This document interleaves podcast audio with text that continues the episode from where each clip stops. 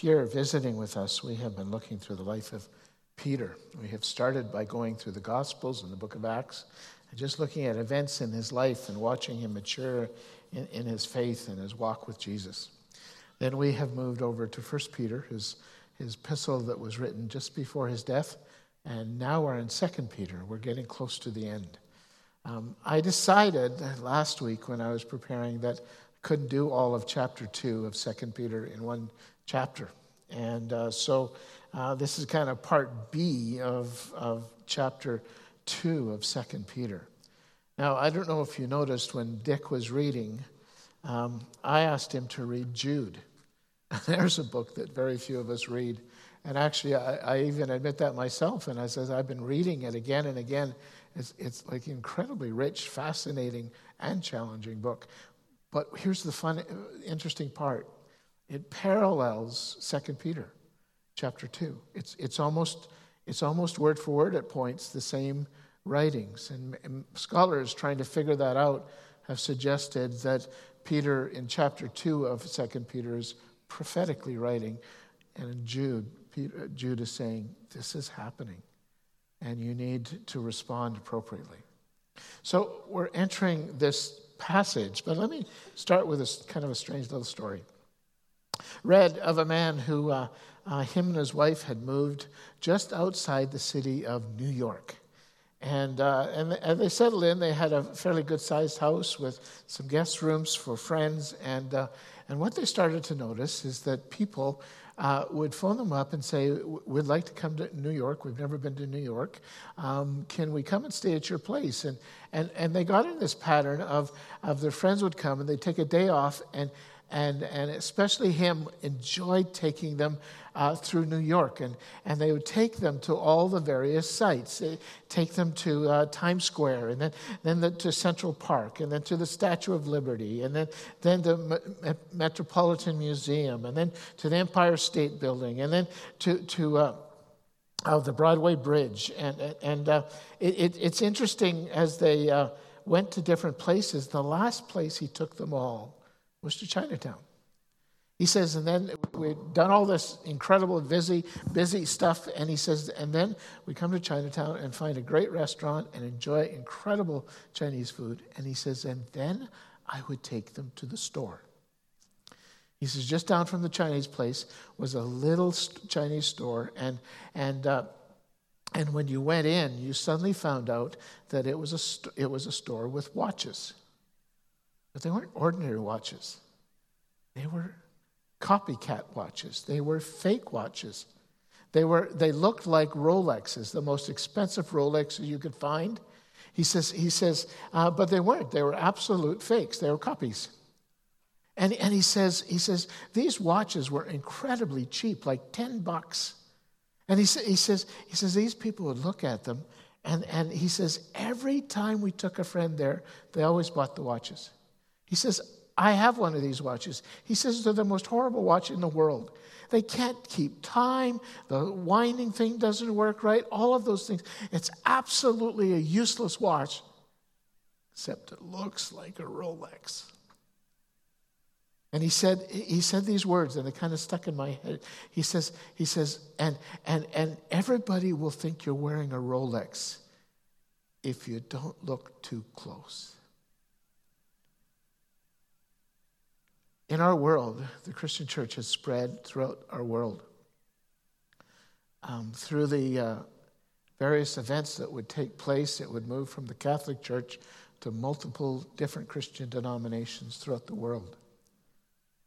And even scattered among them would be false churches. If you didn't look really close and you walked into them, you would think you were walking into the same thing. But they weren't, they were fake. If you looked at how they dealt with Scripture or, or what they said about the person of Jesus or, or the gospel message, it was wrong. And yet, throughout our world, people are going to those places. Now, if you remember us going to First or Second Peter chapter one Peter is aware of this, and he starts off by establishing what's true and what's right. That prophets of old, inspired by God and directed by the Holy Spirit, took pen in hand and wrote the Holy Scriptures for us, both the Old Testament and, as Peter is writing, even the New Testament. And he considered his writings and the writings of Paul and others as full, fully Scripture. And as we start to see that, we see that, that, that, that God is, is guiding and, and throughout Script, eh, eh, overseeing the putting together of Scripture so that you and I can have the Word of God. Now, this is important to Peter because as we enter into chapter 2, Peter will say there will be false, fake Christians, fake, false teachers, fake, false doctrine being brought into the church and, become, and, and seeking to drag people out of the church. In fact, the shift that's happening today, and I suggested last week, the shift is that false teachers are coming to try to come in to change the church itself and remain there in control. That, that's the, the concern that, that Peter is writing about that we need to understand who these fake teachers are and false prophets are, and we need to be prepared and guarding against them. Now, I, I got to admit, this morning, extremely tired. Uh, we have been away at our uh, convention or assembly of our, our, the Baptist churches of Western Canada this week. And I want to thank uh, Greg and Amanda. I want to thank Ron and Sharon for being there with me. Um, incredibly supportive and, and such wise, godly people that were there representing you and also there supporting me. It was a very difficult week for me. Because uh, if you know our discussion that's happening, that a shift has been happening in our denomination, in our world, and it's not unique from other denominations. This is happening everywhere. There are groups trying to move in with false teaching and moving away from the, the, scriptures and the authority of scriptures to teach, and this is my word, another gospel. We have been dealing with it for the, almost seven years now, and it came almost to a head last year, but this year was just as difficult, and for me, just as hard. If you want a name, it's called the Progressive Church. If you want an issue, the issue is that these groups are coming in saying, We know what the scripture said, but this doesn't count anymore, and this doesn't count anymore, and we're taking this out, and we don't believe this. The primary issue is sexuality, and the primary issue is homosexuality.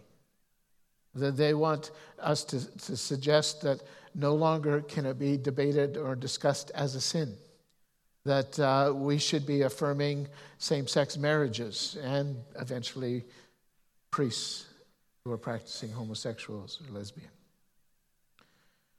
What was discouraging and what was difficult about this week is, and, and I'm sure Greg is going to give us a, a, a fuller discussion uh, later on because he comes to report to you. But um, what was difficult uh, for me is to see the numbers of people supporting this false teaching. It's a significant group. It's not the majority. They have not taken over, but they are trying to gain control and move away. Now, I don't know if you've ever watched God in His sovereignty work in your life months and months, in fact, several years ago, I was thinking of this series of, uh, on Peter. And, and months ago, I started to put it together for this church. And I had no idea that when I would be preaching on false teaching, it would be between the week where we go away to assembly and come back to assembly, from assembly. And yet, God, in His plan and sovereignty, has put it right there. And I started to observe things as I started to listen to the various people talk. And, and, and I started to realize uh, that I had a kind of a, skewed idea that, that these, these, these false teachers were, were, were, you know, like a TV evangelist and, and they're charismatic and they were, they were, they were good looking and tall and, and, and, and, and could speak well and, and, and, and flowed and were incredibly persuasive. And that's partly true. But I started to see a range of false teachers. There are those who have just bought into a lie and are so committed to that lie that they are telling others that lie and believing that lie to be truth. And, and then there are others who, uh, who have, as you watch them, as you see how they function, you'll see again and again that, that it's really about power or wealth or even sexuality, lust. As I went back to Peter and I started to think about, so as I deal with those who are into, into this false teaching, what do I look for? And, and, and, and there's a whole list in Peter and Jude that you could put together. For instance, there's false teaching. They essentially, essentially want to look at create destructive heresies. Peter says uh, that, that pervert the gospel, that take the gospel and shift it. Um, for instance, one of the teachings that you will find in our culture coming out of the churches are saying that, that it doesn't matter who you are what, God just loves you. And that, that, that is true. But, but that's all they have. It's like uh, God just loves you, and, and God won't send you to hell. And so suddenly hell is off the, off the table. And, and, and they just keep doing that until, until their gospel is full of holes and broken and ripped and not true. There are others as you start to see the character of what are they after? What do they need? And you Peter talks about pride and arrogance, and they delight in deceiving, de- causing away. I, I, I, read several of the motions that we voted on, and, and, and just so you know, um, they, they did not win the big battle. The big battle was barely won by the conservatives and the, and, and the, the evangelicals and those who believed in the Word of God. But, but uh, you could see in the writing of the proposals, they'd never used the word homosexuality, they'd never used the word gay marriage, but they would write exactly as if that was happening. And there's a deception in that. And then there's actions. There's a. Um, there's a, a, a, an intense, intentional strategy to gather followers around them, to, to, to spiritualize things, and especially to go after the spiritually immature, those who are young in the faith. I, I was talking to our, our seminary uh, uh, president, who is a good friend of mine, and, and, and he, he says, You know, Paul, as I have pastors coming in for training, my biggest concern is they haven't been discipled. They don't even have a basic of, of the faith. And we've got to start working on them. And he says, he says, his fear is that's a reflection of the church broadly. There are, there are, are, clever lies that they are, they are, they are telling us. And, and, and sometimes it's about money, and, and, and, and sometimes it's about other things. But even that, there's a blasphemy, a heresy, a, a disrespect for God and His Word. They promise you all kinds of things, but Peter will say it ends up in bondage. And so I'm going through this and I'm trying to work through this and I'm trying to understand this as a, as a pastor. And how do I respond? And I, I'm literally, I stayed up several nights just praying and agonizing with the Lord, saying, I, I, I don't know how to respond to some of these things. Don't know how to say. There's this inability, and you've seen this in our culture, of, of the one side not hearing the other side and, and, and vice versa. And, and it's like, how do we get through to this? Then the Lord reminded me of a text. It comes out of Joel, and it's interesting as, as uh, he's, he's talking in Joel, because if you read 2 Peter chapter 2 and then Joel, you'll see these incredible repeats and, and, and parallels. In Peter, he talks about certain individuals in the Old Testament, and, and Jude repeats it in, in verse 11, and, and he says, Woe to them. And he says, he talks about three different peoples in one simple verse. He says, There are those who have taken the way of Cain. What does that mean? There are people that say, God, I know this is your way, but I'm going to do it my way. And you will find people doing that. Then he brings up Balaam, and Balaam is that prophet in the Old Testament in the book of Numbers who's paid to curse Israel. Every time he tries to curse Israel, God takes over and he blesses Israel. And, and, and, but he's a devious, deceptive guy wanting his money. So, so at the end, he says, he says to, to the enemies of Israel, What you need to do is send your young girls in among those men. And, and, and get those girls to introduce them to immorality, sexuality, and idolatry. And it will cause Israel to fall.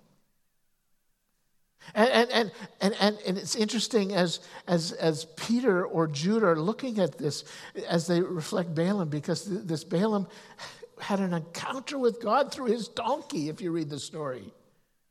And he kept going despite the fact that God had confronted him. There's going to be false teachers who will disregard and not listen to any godly direction. And, and then he says, and they have been, have been being destroyed in Korah's rebellion. Korah's a guy and his tribe who tried to rebel against Moses, his Moses' leadership, and God destroyed them. Um, What's interesting is as you read Jude again, you'll see Jude has another story that he adds to the Korah story. And it simply is uh, I, I, took these people out of Israel, out of Egypt, and I took, them, I took them from bondage and slavery, and I took them through the Red Sea and saved them. I took them through the, the wilderness and fed them day after day, hour after hour. I cared for them, I protected them, and, and then they rebelled saying they were believers, and now they're under judgment. So there are those who can come into the church and, and act and follow as if it's true, and yet God says the result will be judgment on them because they have violated and disrespected and disobeyed God Almighty. Now, that picture is just branded in, in those two passages. As you look a little bit closer, you will see a verse that Peter brought to us last week, and I left with you last week, and I want to leave with you again. Listen to the two parts. The Lord knows how to rec- rescue godly men and women from trials and to hold the unrighteous for the day of judgment. Do you see the two? If you are a sincere believer in Jesus Christ and you are wanting to walk in the way that's narrow and true and obedient, God will rescue you when you are attacked. God will protect you when you are trying, they're trying to deceive you. On the other hand, God is listening and aware of those who would steal from the flock, and He will not let them go unpunished. I, as I was reading, I came across another, another passage in Jude, and he says this I felt I had to write and urge you to contend for the faith that once was for all entrusted to the saints. Now, that contend is a fascinating word. I, I, when I was young, there was an old movie came out called Rocky. Do you remember that movie? and you know you, you hear the music and all of that as soon as you and and and and, and there's this this picture of, of contending it's a boxing match a one against another and and it's so hard and that wrestling will be part of you and i but i want you to hear this as you put one side next to the other side you'll hear this this truth god has things for you and i to do we need to stand. We need to be obedient. We need to speak the truth. We need to walk in his ways. We need to uh, proclaim that which is sin as sin, all of those things, but also recognize that God is working with us. This is a team event. That, that, that, that the enemy's not going to come and sweep you off your feet and drag you away and you're going to lose because you have God on your side. And so before we even enter even deeper into this, I want you to hear that that God's people who seek Him with all of their heart and mind and soul are safe. They have to be wise, they have to be prepared, they have to be walking with Him, but He will keep them in His mighty hand. But here's the question I started to ask myself this week. I started to say, okay, Lord, I understand that, and I trust you and I believe to you, but how do we protect ourselves? We know that, that as the end times get closer and closer, that there's going to be a rise of false teachers, that there's going to be a, a, group of people who are going to be chasing after teachers who will tickle their ears, the Bible said. How, how do we protect ourselves in this environment where, where our culture and, and our government and, and, and all of these different people are pushing in to try to distort and twist that which is truth? That, that suddenly we're living in this world that says that, that, that, that uh, man and women are a spectrum? Now, I could take you back to the history of where that was started. That didn't start in science, that started with a rather distorted individual in Europe. And it was picked up and competed, uh, repeated by another very distorted man who was making profit off that teaching. And I, I, could walk you through that. Or, or, or that, that, that, that, that suddenly we've come into this, this, this new understanding of life, and, and, and, and suddenly that which God said was sin is no longer sin. Who gives man right to choose that thing? And so, Lord, how do I stay? How do I stay on track? How do I stay on the narrow path? How do I follow you through this, through these next days that you and I are going to be walking through? I don't know how long before Jesus comes. In fact, I, I, I, want to tell you this because it's really important to me. This church is unique from a lot of other churches. This church has people from all kinds of different denominations, all kinds of different uh, doctrinal backgrounds. And the thing I love about this church is, is that encourages conversation and working together and, and, and loving each other, even though we come from different teachings, because we all believe in one thing the scripture. And so, how, how, do, we, how do we navigate these next days? This is Pride Month. I wonder who made it a month you'll see something happening in our culture. You're, gonna, you're seeing more and more people saying, enough, we're not, we're not doing that anymore. And you're seeing the other side aggressively opposing those who would do the, oppose the pride stuff that's happening. How do I follow Jesus in a world of false teaching, distorted directions? Let me give you five things to think about today as we start walking through this. It's very clear this week as I was sitting uh, surrounded by all kinds of different people, friends who are, who are seeking to proclaim the truth and to, to encourage uh, us to go in the proper direction, and then, and then others wanting to go the opposite direction, claiming to be spiritual. I started to realize that, first of all, if I am not on guard, I am vulnerable. I, am I'm, I'm easily susceptible to a dynamic teacher. Uh, uh someone, someone has this charismatic, this, this, this, this ability to, to, to, to, smooth talk me through this and, and all of that kind of thing, and, and, and take advantage of my, my weaknesses and use them to draw me away from my Lord. One of, the things I need to understand about myself is my areas of vulnerability. Now, my areas of vulnerability may be different than your areas of vulnerability. But the enemy is looking for an entry point into our life. Uh, uh, one of the words Paul uses is a foothold. And, and, I have to realize that if I am not on my guard, if I am not standing in my faith, if I am not seeking the word, I will become vulnerable. Listen to the words Peter uses. Peter says, They will exploit you, take advantage of you with stories. You know what I watched this weekend? I watched those who would stand up and, and start to proclaim um, something that was offline or, or, or twisted or distorted, would not tell me scripture, they would tell me a story an emotional story, a personal story that would grab my heart and try to pull me away. And, and, and, and, and they tried to use those against us. There's others who will try to seduce us, you know, that wooing and, and, and complimenting, and as, especially if, if, if we're kind of needy. They, they will appeal to the lustful desires of the sinful human nature. God, God really won't be upset because that's how He made you. You will hear all of those kind of things used.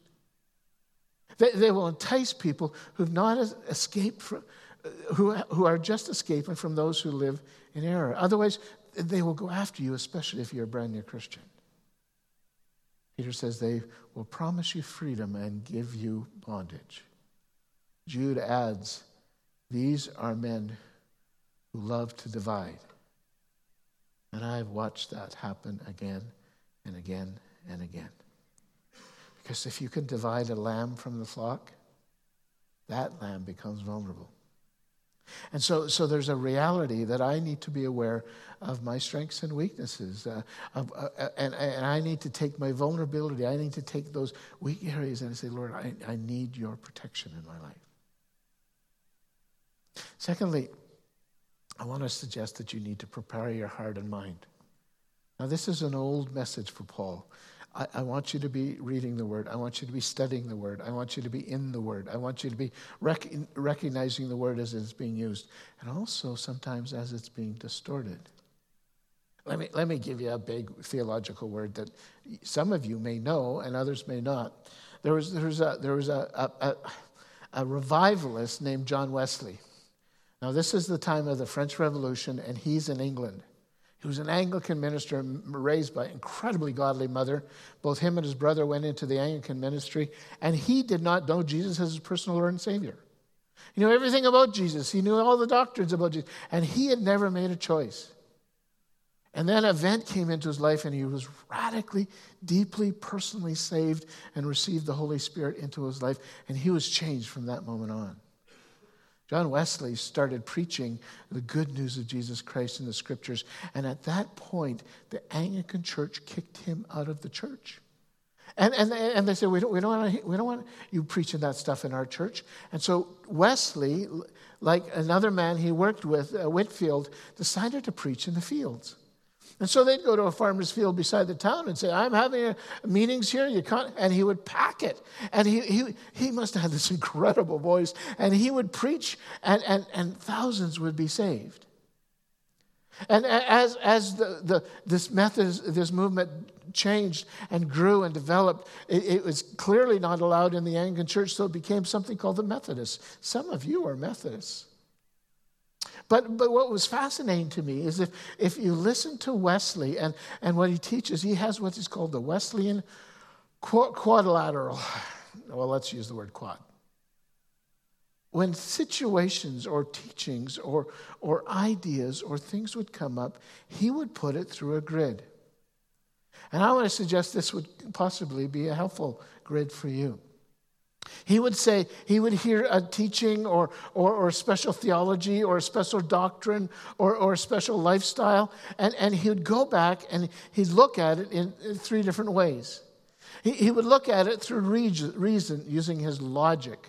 Is this uh, sensible? Is this practical? Is, is, this, is this make right and wrong? And does, does this work? He'd think about it reasonably. We all, we all do that. Does, does this work? Is this true? All of those kind of questions. Then he'd also move over to his tradition. He would move over to his, his, his, his, theology that he was brought up with uh, at his mother's knees and the teaching of, of scriptures that he had learned and the doctrines that he had learned. And he'd look through this, this, this grid as well and say, does it match? Does it oppose what's right and wrong? And, and, and then he'd also look at it in, in terms of his experience. Is that how I've experienced Jesus in my life? Or is that how the Holy Spirit works in my life? Or is that how the Holy Spirit speaks in my life? But surrounding all of it would be the scriptures. It would be superseding all of those other things. He would engage his, his reason, he would engage his tradition, he would engage his experience, but it all had to come under the grid of what does the Bible say? We need to be a people who know the scriptures. And as we, we know these scriptures, we will be able to discern truth from error. Lies that are, normally they don't lie to us in terms of just a lie, they lie to us using half truths. They'll start with the truth. Don't you think, isn't this, is, doesn't this, or they'll, they'll start telling you about successes. Or, or they'll take a doctrine and, and they'll emphasize one half of it and ignore all the rest of it. We need to know God's word really well. And I can teach, continue to invite you to be there. And I'm on the journey with you as well. Now, some of you are saying, Oh, Pastor Paul, yeah, but you're a preacher, and you went to Bible school, and you went to seminary, and all those things. Yeah, yeah, I did. But do you know the difference between my abilities and yours? Time. That's it. I, I know a bit of Greek, I know a bit of Hebrew, but I've seen some of your Bibles because you have all of the scripture up here. Then you have this massive commentary stuff below it that will help keep you in the scriptures. You can be as biblically sound as me because you have the tools around you. That's all it is. It's about tools. It's about giving the time and the energy of focus of not just hearing and believing, but, but going back to scriptures and saying, he quoted that verse, but look at the other half of that verse. Or, or he quoted this, this situation, but look at what Isaiah is saying in the whole situation. God has given you the abilities and the rights to do that. And, and so, first of all, recognize that if you're not careful, you're vulnerable. Recognize that you need to just invest yourself into the study of the Word of God. And you, you, need to reflect on it, and you need to think about it, and you need to ask the Holy Spirit to illuminate you, and you need to walk in the Scriptures, and you can stay on the path that God has for all of His people. The third thing, well, let me take you to another two places. At the time of Paul and later Peter, two issues were going up. As the church was growing, the first group that were coming into the church to lead it astray were a group called the Gnostics. I, I know it's a weird name, but it, the Gnostics really basically would take the physical body and the spiritual body and separate them. And it is quite, there's a couple of versions of it, but basically they distort, distort, uh, distort the scriptures. For instance, they take Jesus and they'd say, Jesus, well, his spirit is good. But physically, the physical is evil. And so, and so, so they would make theologies up like saying, well, Jesus was actually a spirit and he came and entered a man and filled him, possessed him like a demonic. And then he left. Absolute lies, absolute heresies, but that's what they would do. But then they'd say, Well, how do you know that? And their response would be, well, you just have to understand, I'm deeper in the faith and I have a special knowledge, and God has given me a unique revelation, and I've received visions and dreams. And, and, and, and, and they would always talk about how they had this superior secret knowledge that was above you. And if you followed them, and if you obeyed them, and if you gave to them, and if you did what they told you, they would let you in on the secrets. You know, I've watched Christians do that here today, in, in North America today. It, it's treating people like they're foolish, like you, you really don't understand, but let me lead you. I hope my ministry has been of walking alongside of you, encouraging you, always turning you back to scriptures. I don't have any secret knowledge. I have Jesus like you do. I have the Holy Spirit like you do. And together they lead me into the Word like he, they do you, he does to you. When someone comes and gives you visions and dreams, you know I believe in prophetic, but you have to test it, as Scripture says. You have to say, is this really what God says? There's something that's been happening in our culture that suddenly everybody has a prophecy for everything. Um, should, should I go to the, buy cookies or should I go buy donuts? And suddenly they're getting revelations about that? Really? That's not how God works. And so be careful of those who would claim secret knowledge, special knowledge, unique knowledge, unique insights.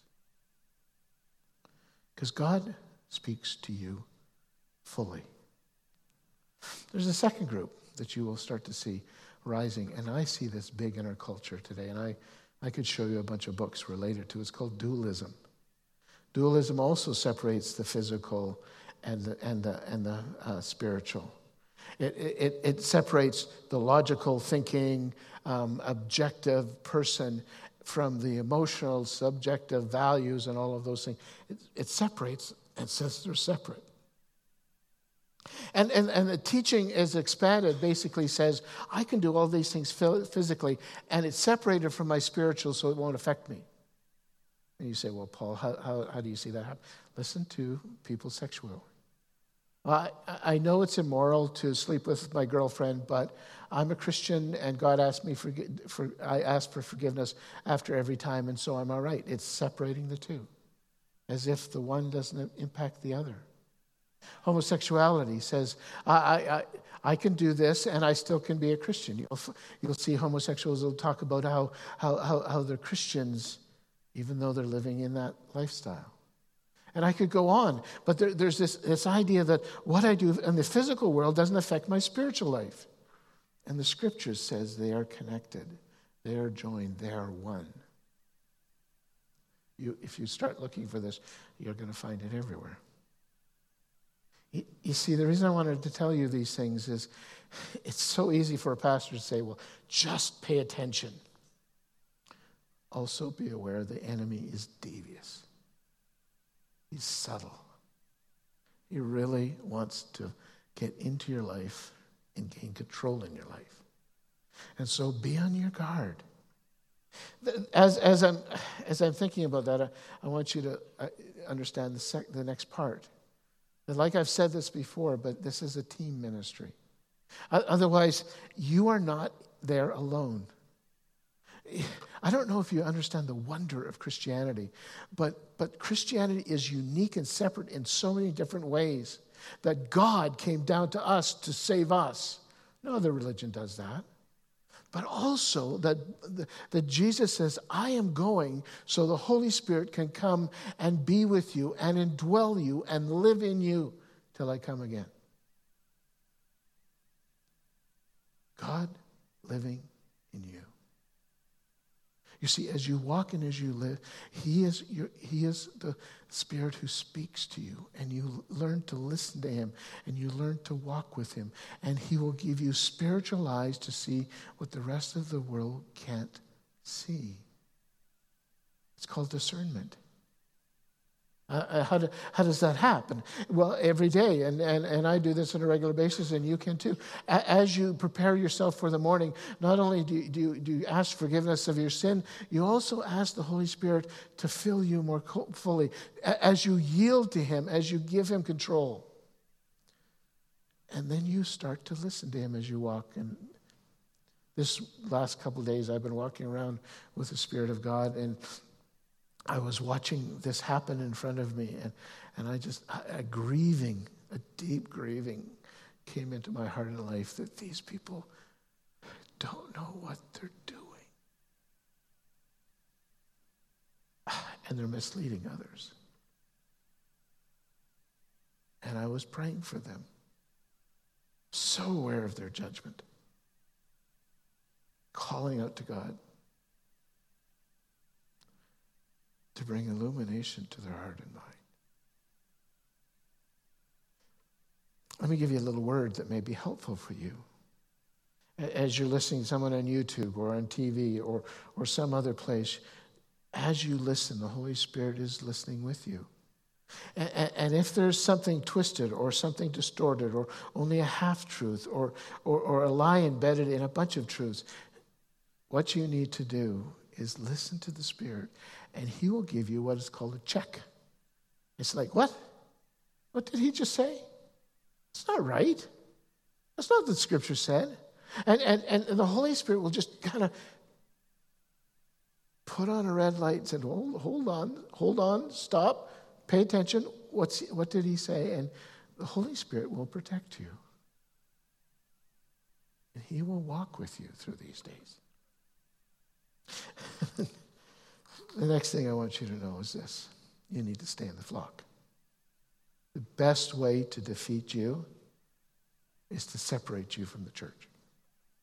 Is for you to be alone away from the church. You can still have your devotions and pray and all those things, but there's something about being in the body of Christ among the people of God that, and I could take you through Corinthians, a whole bunch of other Hebrews, there's a whole bunch of passages. In, in, in fact, Hebrews says you need to meet with one another as the day gets closer, as Jesus' return is closer.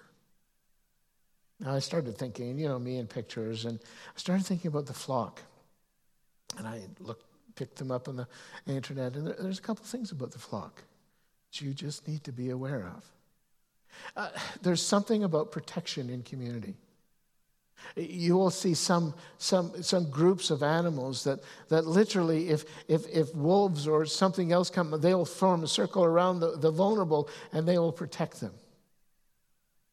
If you're vulnerable, there are people in here that can help protect you. The second thing is that, that they are led by a shepherd. Now, I, I, got some Scottish roots in me, but, but I know that Scottish people drive their sheep. So they stand behind them and they have dogs on either side and they drive. In Palestine, it's opposite. The shepherd leads the sheep. And the sheep so know the shepherd and his voice that if he calls them, they just come and follow him wherever he goes.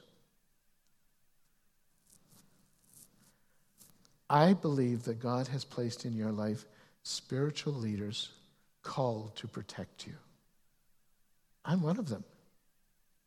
The elders are a group of them.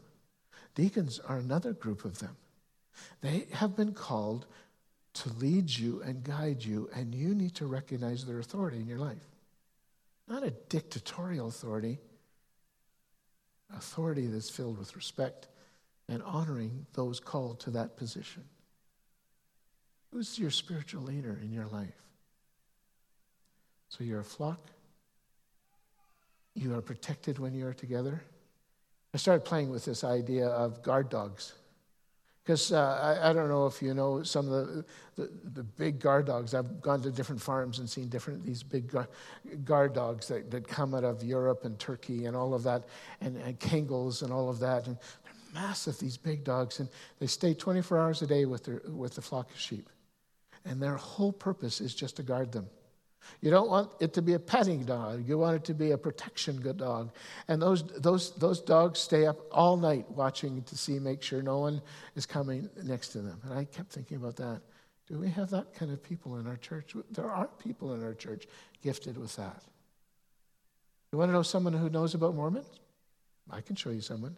You want to know someone who knows how to respond to the Jehovah Witnesses as they knock on your? I know someone.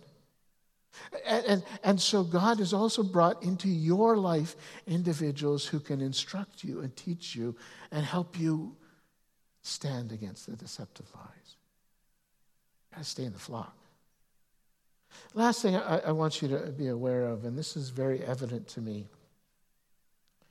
that you need to test the fruit. It's interesting, Jesus is going to Jerusalem. He comes past this, this fig tree and, and he reaches in. It's all green and beautiful and all, reaches in for a fig and there's nothing there and he curses it. Strange story. Matthew 7, he will say this By their fruit you will recognize them. By the things that come out of their life and come out of their ministry and come out of, out of, of what they do and say, you will start to recognize them. Jesus, Jesus says you can't have a bitter fruit and a sweet fruit on the same plant. In fact, one of the things you need to start with is looking through that tree and see, is there any fruit there at all? Because they will make promises and they will make claims and all of those kind of things. Is there fruit, fruit of the Spirit, in their ministry, in their lives, in their claims?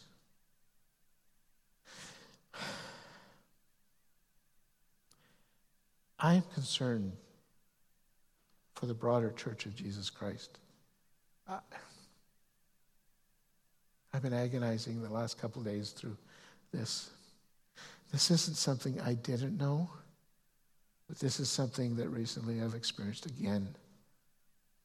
My heart breaks when I see people who would call me a colleague have so gone astray. They don't know the same Jesus that I know. They're not expecting experiencing the Spirit. But they are listening to a Spirit. And they're justified and they're proud and they're aggressive and and I'm sad. You will come across those people. Understand that God will protect you. Paul says this. He says, What you have heard from me, keep as the pattern of sound teaching with faith and love in Christ Jesus. Let me tear that apart. You've heard my teachings, Paul said. He's talking about the scriptures. You've heard them. You understand them. You've read them. You dwell on them. You consider them. Keep as a sound passion, uh, pattern these teachings. Keep them in your life. Live them out. Do it with faith. Do it with love in Jesus Christ alone. Does that mean it'll be easy? No. But it does mean you'll be victorious.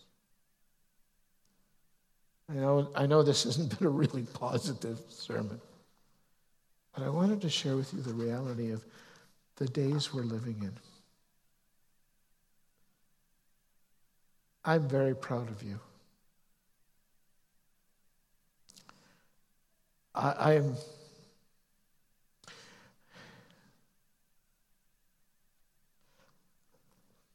I'm moved in my very heart that you love the Word of God. And I pray that I will have left that love in you that I have experienced. I started reading Jude this morning, read it four or five times. Just marvel at what God has for us. Let, let me close with his words. Now, all glory to God who is able to keep you from falling away and will bring you with great joy into his glorious presence without a single fault. All glory to him who alone is God, our Savior through Jesus Christ our Lord. All glory, majesty, power, and authority are his before all time and in, in the present and beyond all time. Amen. Let's pray. Heavenly Father, I just thank you so much for this church, for these people. And as we journey, may we have the ability and the understanding and the truth to recognize falsehood and stand against it. May we also have the grace and ability to invite people back into the life, into a place of forgiveness and freedom. May we continue to honor you through both our words and deeds. I would ask this in Jesus' name. Amen.